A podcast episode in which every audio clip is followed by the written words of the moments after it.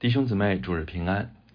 今天我们要分享的经文是《使徒行传》的十五章一到三十五节，耶路撒冷会议。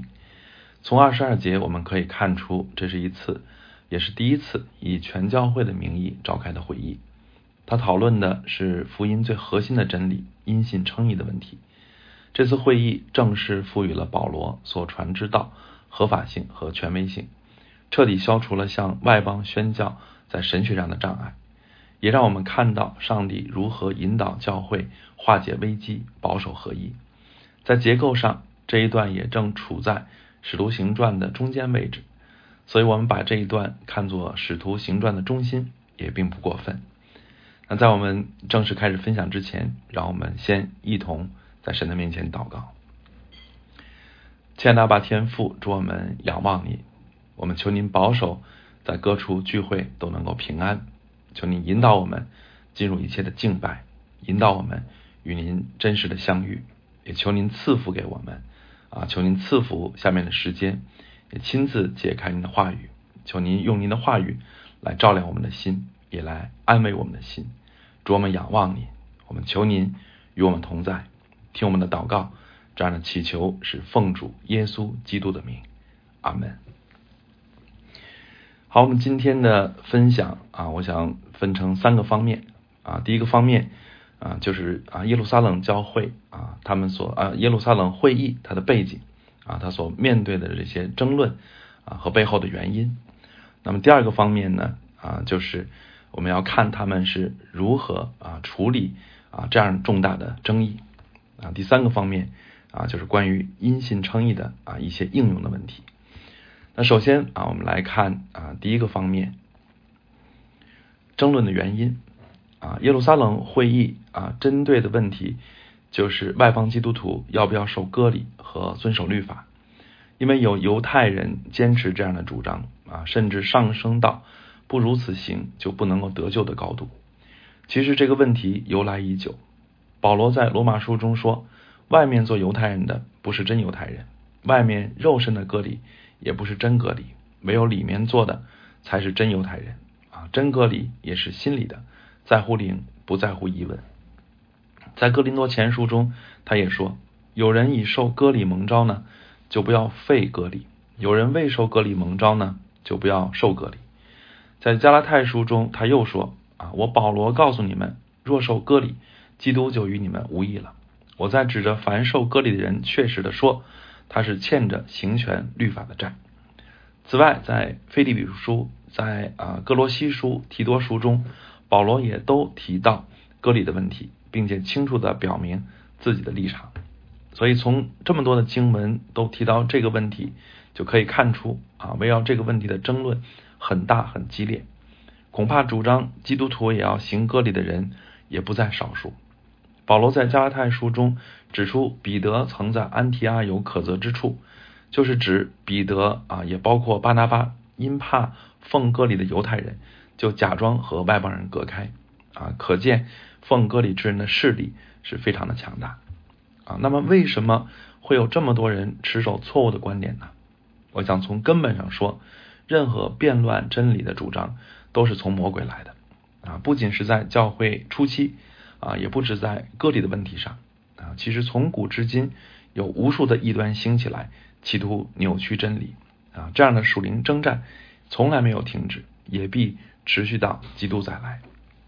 而面对而而魔鬼迷惑人啊，往往会利用人性中的两个弱点啊，一个就是人都习惯戴着旧眼镜看待新事物啊，其实我们每个人都不是一张白纸啊，我们都会受到。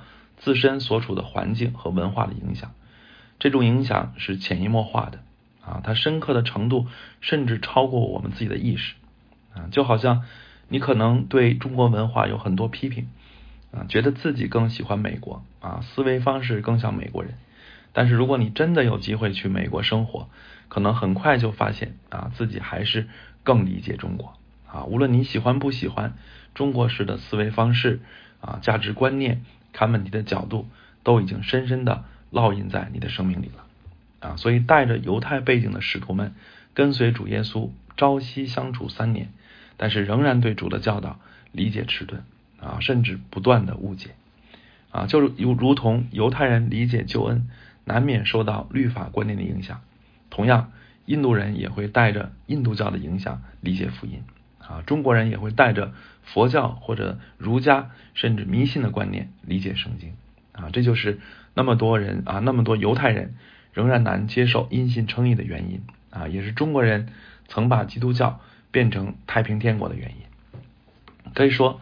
我们每个人信主啊，都必然在头脑中，也在心灵中经历新旧的冲突啊。信仰的过程其实就是一个旧观念、旧眼光不断被新观念、新眼光取代的过程啊。魔鬼的心意是尽可能让人继续戴着旧眼镜看一切啊。他不怕我们接受新名词，但却拦阻人接受新的实质。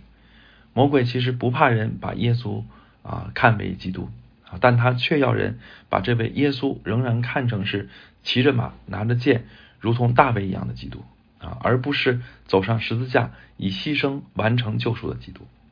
他也不怕我们称为基督徒啊，只要我们仍然是行割礼、靠行为称义的基督徒，那他就得胜了。所以，亲爱的弟兄姊妹，当我们意识到我们都是不知不觉的戴着旧眼镜看一切啊，而且魔鬼很善于利用人的这一弱点。那么我们当如何避免落入魔鬼的网络呢？我想最基本的一点就是避免狭隘啊。有人说我只看圣经，不看别的书啊，只让圣经对我说话啊。殊不知我们都不是一张白纸啊。你只看圣经，并不能只被圣经影响，反而更容易把你的旧观念读入圣经而不自知。相反，我们若开阔眼界啊，既考察基督信仰在历史历代。万国万族中的影响，又参考历代圣徒研经的宝贵亮光，反而更容易看到真理的本质，也就不容易被魔鬼欺骗引诱了。此外，教会在历代形成的信条，尤其是我们应当领会的。所谓正统，就是遵循教会在历代形成的共识啊，这就如同我们接受耶路撒冷会议所形成的决议啊，这就能保守我们是在。正确的道路上，除了旧观念的影响啊，犹太人坚持行割礼和守律法，还有另外一个原因啊，这个原因不是道理上的，而是人性里面的啊，也就是人性中根深蒂固的骄傲或者说自我中心啊。犹太人一向以神的选民自居，他们认为自己比其他民族更优越的心理根深蒂固，而有一天外邦人竟然也和他们一样了，也被上帝接纳了。也被圣灵充满了，甚至被上帝大大使用了，于是就于是他们就普遍产生了失落的情绪啊，于是就更坚持一些传统，以表明他们还是独特的啊，至少还应被看为师傅。这就是人性的软弱啊，或者更准确说，这就是人性已被罪玷污的证明啊。不仅犹太人有这样的骄傲，其实哪个民族啊，哪个人没有这样的软弱呢？啊，好比有的中国人就是认为中国什么都是第一啊，就算是外国强的，也是中国传过去的啊。所以有中国人说啊，足球啊、羽毛球啊都起源于中国。其实这和啊有的韩国人认为端午节和春节都起源于韩国有什么区别呢？其实不都是病态的骄傲啊，不都是自我中心的体现吗？不都是罪性的显露吗？啊，由此可见错谬。并不都是来自观念上的偏差啊，错谬也可能，甚至更更可能来自心术不正啊。在今天的中国，专家已经成为了一个贬义词啊，因为我们看到每一个每一个荒唐的前后矛盾的政策都不缺少专家的论证啊，所有的错误都可以被解释的头头是道，可见这是知识的问题吗？啊，这其实是心灵的问题。啊，是人心正直、勇敢，还是懦弱、自私的问题啊？所以从这个意义上讲，我们也不要迷信知识啊，心术不正，再多的知识也不能得出正确的答案。真理其实是对谦卑敬畏者的奖赏，而不是纯粹逻辑推理的结果。所以，亲爱的弟兄姊妹，如何能够保守自己不陷入错谬呢？除了前面讲到的开阔眼界外，啊，更重要的是洁净自己的心灵啊，操练头脑是有益的，常常醒察我们的内心，常常擦拭我们的心灵，更是必不可少的。其次，我们再来看啊，教会如何的处理啊这样的重大的争议啊。当教会出现重大的争论或者危机时啊，上帝是如何解决的呢？啊，从这一段我们就可以看出一个宝贵的真理啊，就是上帝是借着他在教会中设立的秩序来解决重大的问题啊，来形成具有权威的决议。啊，这个秩序就是由上帝拣选的众使徒和众长老充分讨论。集体决策。二节说，保罗、巴拿巴与他们大大的纷争辩论，众门徒就定规，叫保罗、巴拿巴和本会中几个人为所辩论的上耶路撒冷去见使徒和长老。六节说，使徒和长老聚会商议这事。二十三节说，使徒和长和做长老的弟兄们问安提阿、叙利亚、基里加外邦众弟兄的安。啊，并且在二十四到二十六节反复出现。我们听说啊，我们没有吩咐，我们同心合意啊。可见最终教会形成的结论，并不是个人的意见，而是集体讨论的结果啊。他们相信神的心意就是借此显明的啊，所以他们最后宣告说：圣灵和我们定义。所以，亲爱的弟兄姊妹啊，我们今天常常提到圣灵的感动，圣灵的引导。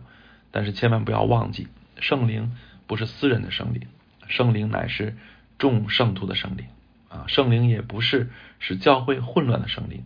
所以啊，涉及真理的启示啊，涉及教会的重大问题，圣灵不会给人啊给众人彼此矛盾的启示啊，以致教会陷入混乱。圣灵反而会把共同的感动啊赐给众人，以致彼此印证啊，或者启示给不同人啊同一真理的不同侧面。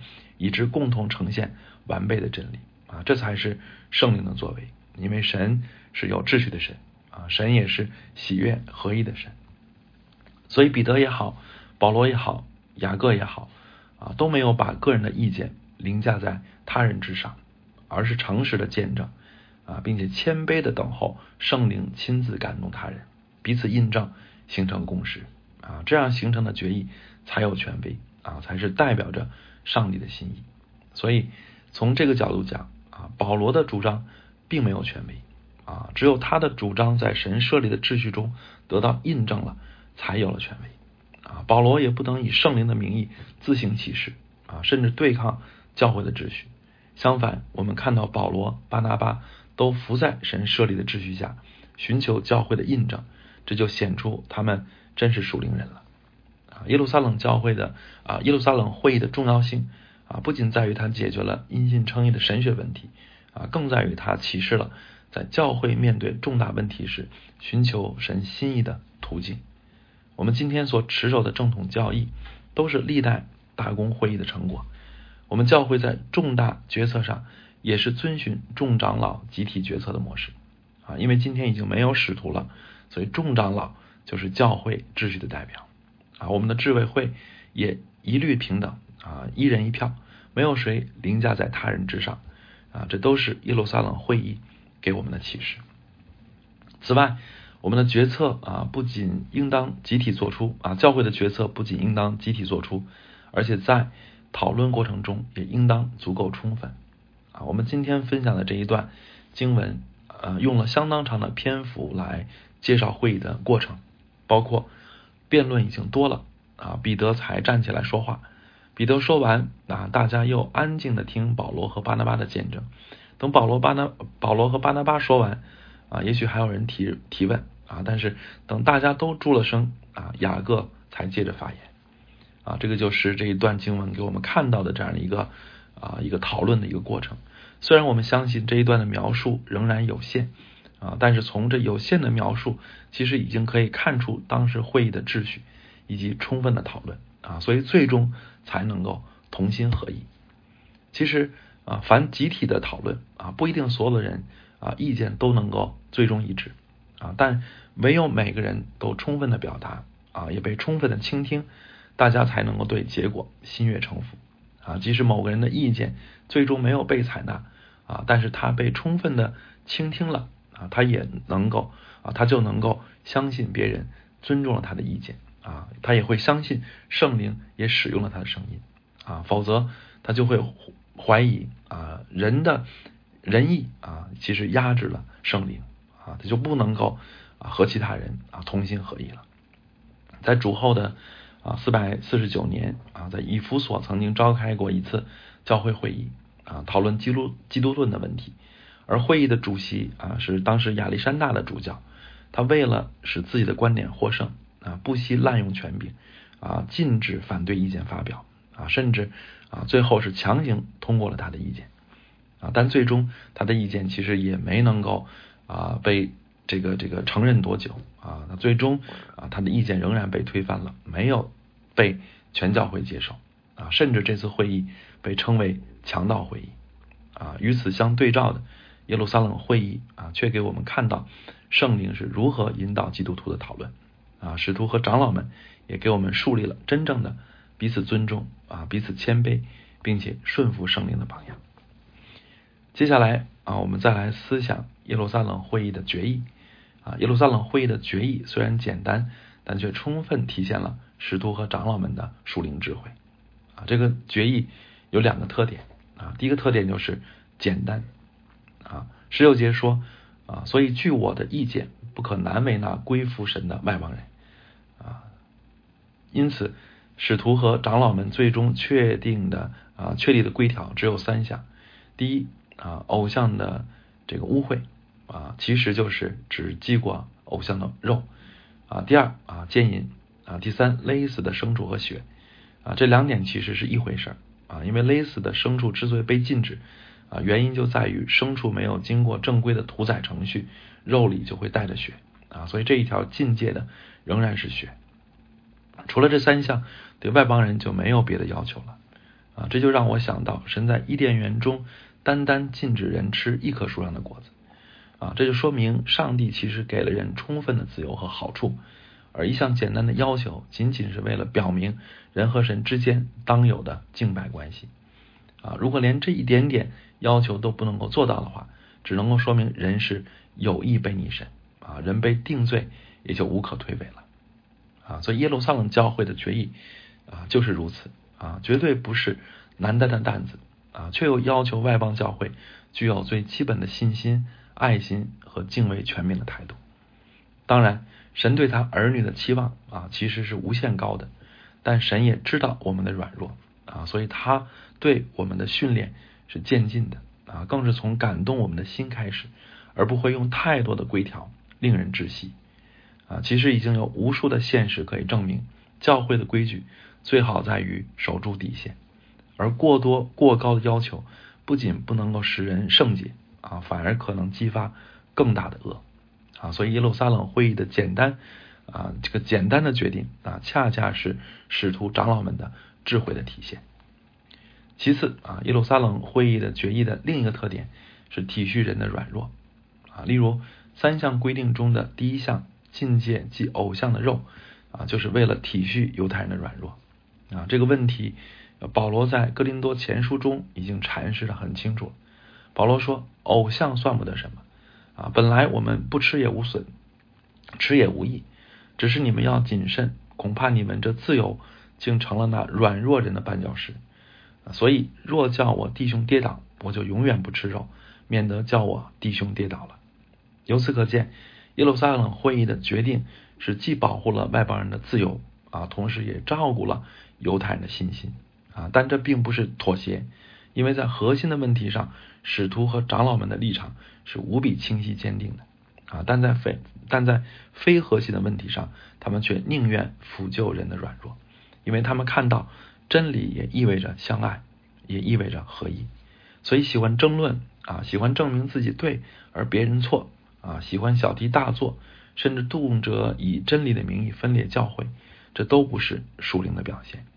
啊，求主赐给我们真正属灵的眼光，就是能够分辨核心和非核心的问题啊。也求主赐给我们属灵的心肠，就是能够体贴他人的需要啊，竭力保守教会的合一。关于决议中的另外两点啊，一个是奸淫的问题，一个是吃血的问题啊。那他们也属于犹太传统吗？啊，还是属于普遍的道德呢？有人主张。啊，这里提到的奸淫啊，不是指普遍道德反对的奸淫，而是指犹太律法中啊反对的一些近亲结合的情况啊，所以这也是辅救犹太人的规定啊。对此啊，我认为两种可能性都有啊，无论作何解释啊，都不和圣经的整体原则矛盾。所以大家采取哪种观点啊，我认为都可以啊。至于禁止吃血啊，这是已经过时的饮食律啊，还是对基督徒仍然有效的要求呢？我个人认为。禁止吃血啊，是对基督徒依然有效的要求啊，因为第一，禁止吃血的规定最早不是出现在摩西律法中啊，而是出现在创世纪中啊，而且禁止吃血的理由始终是因为血里有生命啊，所以我理解禁止吃血是表明敬畏生命，而这一点啊，任何的时代都同样有效啊，同时。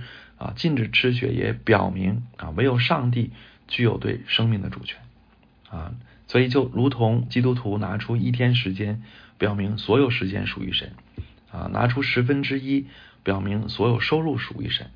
同样，即使一样代表生命的食物，表明所有生命属于神啊，这不是合情合理吗？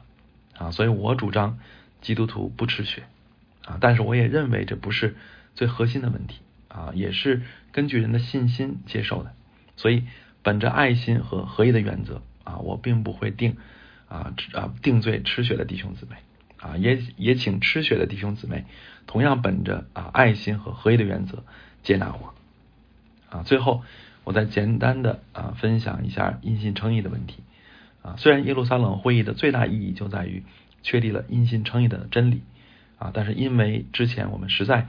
已经讲过很多啊因信称义的道理了啊，所以今天我就不再论证为什么因信称义是真理啊，我在此只简单分享两点啊因信称义的相关应用。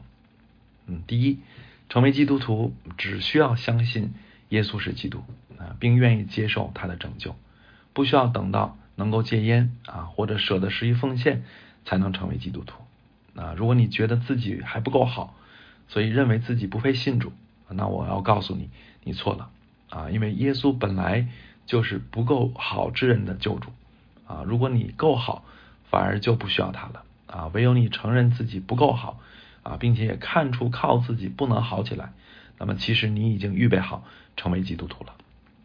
其次，好行为啊，对基督徒来说并非没有意义，但是好行为不是人得救的原因啊，而是人得救的结果。啊，人也没有能力靠自己行出真正的善啊，唯有先被上帝无条件的接纳，才有能力不断去向善。所以，好行为不是基督徒骄傲的资本啊，反而是基督徒感恩的理由啊，因为它证明我们已经进入了神的恩典中。好，让我们一同祷告。是的，主啊，我们得救都是本乎恩，也因着信啊，并不是因为我们的行为。也不是因为我们在你面前有什么可夸的，主啊，我们感谢你，因为你愿意接纳和拯救的正是我们这样软弱无助的人。主啊，我们都尝过你拯救的恩典，也尝过被你所爱的甜蜜，所以我们就求你，也将这恩典和甜蜜大大的赏给在我们当中一切的慕道的朋友，求助光照他们，求助消除他们一切对福音的误解。啊！求助使他们对真理心悦诚服。